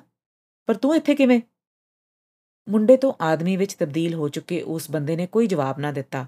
ਸਗੋਂ ਅੱਗੋਂ ਪੁੱਛ ਲਿਆ ਤੁਸੀਂ ਕਿੱਥੇ ਜਾ ਰਹੇ ਹੋ ਇਸ ਵੇਲੇ? ਪਲਕੂ ਲਈ ਉਹ ਝਿਜਕਿਆ ਕਿ ਇਹ ਕਿਤੇ ਕੋਈ ਹੋਰ ਜਾਲ ਨਾ ਹੋਵੇ। ਪਰ ਨਾਲ ਹੀ ਆਪਣੀ ਬੇਵਸਾਈ ਨੂੰ ਫੌਰਨ ਝਟਕਦਿਆਂ ਹੋਟਲ ਦਾ ਨਾਂ ਦੱਸ ਦਿੱਤਾ। ਪਾਜੀ ਤੁਸੀਂ ਤੇ ਅਜੇ ਅੱਧਾ ਅਲਬਾਈਸਿਨ ਹੋਰ ਪਾਰ ਕਰਨਾ ਹੈ। ਤੁਸੀਂ ਹਨੇਰੇ ਵਿੱਚ ਇਕੱਲੇ ਪੈਦਲ ਕਿਉਂ ਨਿਕਲ ਪਏ? ਇਹ ਇਲਾਕਾ ਖਤਰੇ ਤੋਂ ਖਾਲੀ ਨਹੀਂ। ਹੋਰ ਕੋਈ ਅਸਾਲਤਾ ਦੌਰ ਮੇਰਾ ਮਤਲਬ ਚੋਰ ਤੁਹਾਨੂੰ ਪੈ ਸਕਦਾ ਮੈਂ ਛੱਡ ਕੇ ਆਉਣਾ ਤੁਹਾਨੂੰ? ਦੋਵੇਂ ਟੁਰ ਪਏ। ਹੁਣ ਗੂਗਲ ਸੇਧ ਵਰਤਣ ਦੀ ਵੀ ਲੋੜ ਨਹੀਂ ਸੀ ਰਹੀ। ਉਹ ਬੰਦਾ ਤਾਂ ਜਿਵੇਂ ਇਲਾਕੇ ਦੇ ਚੱਪੇ ਚੱਪੇ ਨਾਲ ਵਾਕਿਫ ਸੀ। ਦੋ ਝੌਲੇ ਨਾਲੋਂ ਨਾਲ ਟੁਰਦੇ ਉਹਨਾਂ ਹਨੇਰੀਆਂ ਗਲੀਆਂ ਨੂੰ ਪਾਰ ਕਰਨ ਲੱਗੇ। ਕੁਝ ਚਿਰ ਮਗਰੋਂ ਉਸ ਬੰਦੇ ਨੇ ਦੋਹਾਂ ਦੇ ਨਾਲ-ਨਾਲ ਤੁਰੀ ਆ ਰਹੀ ਚੁੱਪ ਨੂੰ ਆਪੇ ਤੋੜਿਆ। ਮੈਨੂੰ ਪਾਣੀ ਛੱਡਣਾ ਪੈ ਗਿਆ ਸੀ। ਰਾਤੋਂ ਰਾਤ ਨਿਕਲਣਾ ਪਿਆ। ਮੇਰੇ ਕੋਲੋਂ ਕਤਲ ਹੋ ਗਿਆ ਸੀ। ਭੈ ਦੀ ਝੁੰਝੁਣੀ ਨੇ ਉਸ ਨੂੰ ਮੁੜ ਕੰਬਾ ਦਿੱਤਾ। ਇਹਨਾਂ ਲੁਗੀਆਂ ਗਲੀਆਂ ਵਿੱਚ ਉਹ ਕਿਹੋ ਜਿਹੇ ਬੰਦੇ ਦੇ ਆਸਰੇ ਤੁਰਿਆ ਜਾ ਰਿਹਾ ਸੀ? ਪਤਾ ਨਹੀਂ ਉਹਦੇ ਭੈ ਨੂੰ ਬੰਦੇ ਨੇ ਸੁੰਘ ਲਿਆ ਤੇ ਸਪਸ਼ਟੀਕਰਨ ਦੇਣਾ ਜ਼ਰੂਰੀ ਸਮਝਿਆ ਜਾਂ ਉਂਝ ਹੀ ਉਹ ਆਪਣੀ ਗੱਲ ਜਾਰੀ ਰੱਖ ਰਿਹਾ ਸੀ। ਮੈਂ ਕਤਲ ਕਰਨਾ ਨਹੀਂ ਸਾਂ ਚਾਹੁੰਦਾ, ਬਸ ਹੋ ਗਿਆ। ਗੱਲ ਹੀ ਕੁਝ ਇਹੋ ਜਿਹੀ ਹੋ ਗਈ ਸੀ ਕਿ ਮੇਰੇ ਕੋਲ ਹੋਰ ਕੋਈ ਰਾਹ ਨਹੀਂ ਸੀ ਬਚਿਆ। ਕੀ ਹੋਇਆ ਹੋਵੇਗਾ ਕਿ ਨੌਬਤ ਕਤਲ ਤੱਕ ਪਹੁੰਚ ਗਈ? ਕੀ ਇਹ ਕਿਸੇ ਦੀ ਕਾਮ ਭੁੱਖ ਦਾ ਸ਼ਿਕਾਰ ਬਣ ਰਿਹਾ ਸੀ? ਜਾਂ ਇਸ ਨੂੰ ਕਮਜ਼ੋਰ ਸਮਝ ਕੋਈ ਇਸ ਉੱਤੇ ਇੰਜ ਕਾਬਜ਼ ਹੋ ਰਿਹਾ ਸੀ ਜਿਸ ਨੇ ਇਸ ਅੰਦਰ ਇੰਨਾ ਰੋਹ ਜਗਾ ਦਿੱਤਾ ਕਿ ਇਸ ਨੇ ਉਸ ਨੂੰ ਮਾਰ ਹੀ ਮੁਕਾਇਆ? ਉਸ ਦੇ ਮਨ ਵਿੱਚੋਂ ਕਈ ਸਵਾਲ ਲੰਗੇ ਪਰ ਇੰਨੇ ਸਾਲਾਂ ਤੋਂ ਇੰਗਲੈਂਡ ਰਹਿੰਦਿਆਂ ਉਸ ਵਿੱਚ ਯੂਰਪੀਨਾ ਵਾਲਾ ਸੰਕੋਚ ਆ ਗਿਆ ਹੋਇਆ ਸੀ। ਕਦੇ ਕਿਸੇ ਨੂੰ ਜ਼ਾਤੀ ਸਵਾਲ ਨਾ ਪੁੱਛੋ, ਜੇ ਉਹ ਆਪ ਦੱਸ ਦੇਵੇ ਤਾਂ ਵੱਖਰੀ ਗੱਲ ਹੈ। ਸੋ ਉਹਨੇ ਆਪਣੀ ਜਿਗਿਆਸਾ ਨੂੰ ਦੱਬੀ ਰੱਖਿਆ। ਮੈਨੂੰ ਫਰਾਂਸੀਆ ਛੱਡ ਕੇ ਭੱਜਣਾ ਪਿਆ। ਉਹ ਬੰਦਾ ਵੀ ਆਪਣਿਆਂ ਚੋਂ ਸੀ ਤੇ ਮੇਰੇ ਲਈ ਲੁਕਣਾ ਵੀ ਖਤਰੇ ਤੋਂ ਖਾਲੀ ਨਹੀਂ ਸੀ। ਮੈਨੂੰ ਕੋਈ ਵੀ ਫੜਾ ਸਕਦਾ ਸੀ। ਮੈਂ ਬਾਰਡਰ ਲੰਘ ਕੇ ਇਸਪਾਨੀਆ ਆ ਗਿਆ ਤੇ ਹੁਣ ਉਦੋਂ ਤੋਂ ਇੱਥੇ ਹੀ ਆ। ਕਿੰਨੇ ਸਾਲ ਤੋਂ ਐ ਇੱਥੇ? ਉਸਨੇ ਬਣਦਾ ਸਵਾਲ ਹੀ ਕੀਤਾ ਤਾਂ ਜੋ ਅਗਲੇ ਨੂੰ ਇਹ ਨਾ ਜਾਪੇ ਕਿ ਉਸ ਨੂੰ ਇਸ ਸਾਰੀ ਕਹਾਣੀ ਵਿੱਚ ਕੋਈ ਦਿਲਚਸਪੀ ਨਹੀਂ ਸੀ। ਫਰਾਂਸੀਆ ਤੇ ਮੈਂ 3 ਸਾਲ ਵੀ ਨਾ ਰਿਹਾ ਤੇ ਇੱਥੇ ਆਇਆ ਵੀ ਹੁਣ 25 ਸਾਲ ਤੋਂ ਵੱਧ ਹੋ ਗਏ ਨੇ। ਇੱਥੇ ਹੈ ਨੇ ਹੋਰ ਪੰਜਾਬੀ? ਉਸ ਨੂੰ ਹੋਰ ਕੁਝ ਪੁੱਛਣਾ ਨਾ ਸੁਝਿਆ। ਹੋਣਗੇ, ਪਰ ਮੇਰਾ ਕਿਸੇ ਨਾਲ ਕੋਈ ਆਉਣਾ ਜਾਣਾ ਨਹੀਂ। ਗੱਲ ਕਿਤੋਂ ਦੀ ਕਿਤੇ ਪਹੁੰਚ ਜਾਂਦੀ ਹੈ ਫਰਾਂਸੀਆ ਕਿਹੜਾ ਦੂਰ ਹੈ ਇੱਥੋਂ? ਇੱਥੇ ਆ ਕੇ ਮੈਂ ਸ਼ੁਰੂ ਤੋਂ ਹੀ ਲਾਤੀਨੋ ਮੁੰਡਿਆਂ ਨਾਲ ਰਿਹਾ। ਇੱਥੇ ਬੜੇ ਲਾਤੀਨੋ ਨੇ। ਮੇਰੀ ਐਸਪੋਸਾ ਵੀ ਲਾਤੀਨਾ ਹੈ ਮੈਂ ਆਪਣਾ ਨਾਮ ਵੀ ਬਦਲ ਚੁੱਕਾ। ਹੁਣ ਮੇਰਾ ਨਾਮ ਮਾਰੀਓ ਹੈ ਉਹਨੂੰ ਖਿਆਲ ਆਂਦਾ ਹੈ ਕਿ ਨਾਂ ਹੀ ਨਹੀਂ ਬਦਲਿਆ। ਉਸ ਦੀ ਜ਼ੁਬਾਨ ਵੀ ਬਦਲ ਗਈ ਹੈ ਗੱਲ-ਗੱਲ ਵਿੱਚ ਸਪੇਨੀ ਲਫ਼ਜ਼ ਵਾੜ ਦਿੰਦਾ ਹੈ। ਵੋਟੀ ਜਾਂ ਬੀਵੀ ਦੀ ਥਾਂ ਐਸਪੋਸਾ ਕਿਆ ਸੂ? ਪਰ ਇਹੋ ਕੁਝ ਉਸ ਨਾਲ ਵੀ ਹੋ ਰਿਹਾ ਹੈ। ਆਪਣੀ ਮਾਂ ਨਾਲ ਪੰਜਾਬੀ ਵਿੱਚ ਗੱਲ ਕਰਦਿਆਂ ਵੀ ਕਈ ਅੰਗਰੇਜ਼ੀ ਦੇ ਲਫ਼ਜ਼ ਵਰਤ ਲੈਂਦਾ ਹੈ। ਸਗੋਂ ਹੁਣ ਤੇ ਉਸ ਦੀ ਮਾਂ ਦੀ ਬੋਲੀ ਵਿੱਚ ਵੀ ਅੰਗਰੇਜ਼ੀ ਦੇ ਛੱਟੇ ਉੱਭਰ ਆਉਂਦੇ ਹਨ। ਉਸ ਦੇ ਅੰਦਰ ਉੱਠਦੇ ਖਿਆਲਾਂ ਦੀ ਜਿਵੇਂ ਉਸ ਬੰਦੇ ਨੂੰ ਭਿਣਕ ਪੈ ਗਈ ਹੋਵੇ। ਬੜੇ ਚਿਰ ਬਾਅਦ ਪੰਜਾਬੀ ਬੋਲੀ ਹੈ ਭਾਜੀ ਲੱਗਦਾ ਹੈ ਬੋਲਣੀ ਭੁੱਲ ਗਈ ਹੈ ਅਸਪਾਨੀਅਲ ਬੋਲ-ਬੋਲ ਕੇ ਮੂੰਹ ਦੁਖਣ ਨੂੰ ਆ ਜਾਂਦਾ ਹੈ ਪੰਜਾਬ ਜਾਂਦਾ ਹੈ ਕਦੀ ਕਦਾਈ ਕੀ ਗੱਲਾਂ ਕਰਦੇ ਹੋ ਭਾਜੀ? ਮੈਂ ਜਾਵਾਂ ਤੇ ਫੜਿਆ ਜਾਵਾਂਗਾ। ਮੈਂ ਮਰ ਚੁੱਕਾ ਘਰਦਿਆਂ ਲਈ। ਇਹੋ ਠੀਕ ਹੈ ਉਹਨਾਂ ਮੈਨੂੰ ਮਰ ਖੱਪ ਗਿਆ ਸਮਝ ਕੇ ਰੋ ਪਿੱਟ ਵੀ ਲਿਆ ਹੋਣਾ ਕਦੇ ਦਾ। ਇਹੋ ਠੀਕ ਹੈ ਮੇਰੇ ਲਈ ਵੀ ਤੇ ਉਹਨਾਂ ਲਈ ਵੀ। ਪਿਛਾਂ ਵੱਲ ਝਾਕਦੇ ਰਹੋ ਤੇ ਗਾਂ ਵੱਲ ਨਹੀਂ ਟੁਰਿਆ ਜਾਂਦਾ। ਪਰ ਜੀਣਾ ਤੇ ਹੁੰਦਾ ਨਾ ਬੰਦੇ ਨੇ। ਪਹਿਲੀਆਂ ਤੇ ਮਿੱਟੀ ਪਾਈ ਹੀ ਚੰਗੀ। ਉਹ ਆਪਣੀ ਥਾਂ ਸੁਖੀ ਵਸਣ। ਮੇਰੀ ਕਿਸਮਤ ਵਿੱਚ ਜੋ ਸੀ ਮਿਲ ਗਿਆ। ਹੁਣ ਤਾਂ ਉਹਨਾਂ ਨਾਲ ਮੇਲੇ ਸੁਰਗਾਂ 'ਚ ਹੀ ਹੋਣਗੇ। ਉਸ ਨੂੰ ਅਜੀਬ ਜਿਹਾ ਲੱਗਦਾ ਹੈ। ਜਿਉਂਦੇ ਜੀ ਮਰ ਗਿਆਂ 'ਚ ਸ਼ਾਮਲ ਸਮਝਿਆ ਜਾਣਾ, ਆਪਣੇ ਪਿੰਡ ਕਦੇ ਵੀ ਵਾਪਸ ਨਾ ਜਾ ਸਕਣ ਦੀ ਮਜਬੂਰੀ। ਕਿਹੋ ਜਿਹਾ ਮਹਿਸੂਸ ਕਰਦਾ ਹੋਵੇਗਾ ਇਹ ਬੰਦਾ? ਇਹ ਵੀ ਕੀ ਜ਼ਿੰਦਗੀ ਹੋਈ ਭਲਾ? ਪਰ ਉਹ ਖੁਦ ਕਿਹੜਾ ਵਾਪਸ ਜਾਂਦਾ ਰਿਹਾ ਹੈ? ਸਗੋਂ ਉਸ ਨੂੰ ਤੇ ਚੇਤੇ ਵੀ ਨਹੀਂ ਕਿ ਆਖਰੀ ਵਾਰ ਪੰਜਾਬ ਕਦੋਂ ਗਿਆ ਸੀ।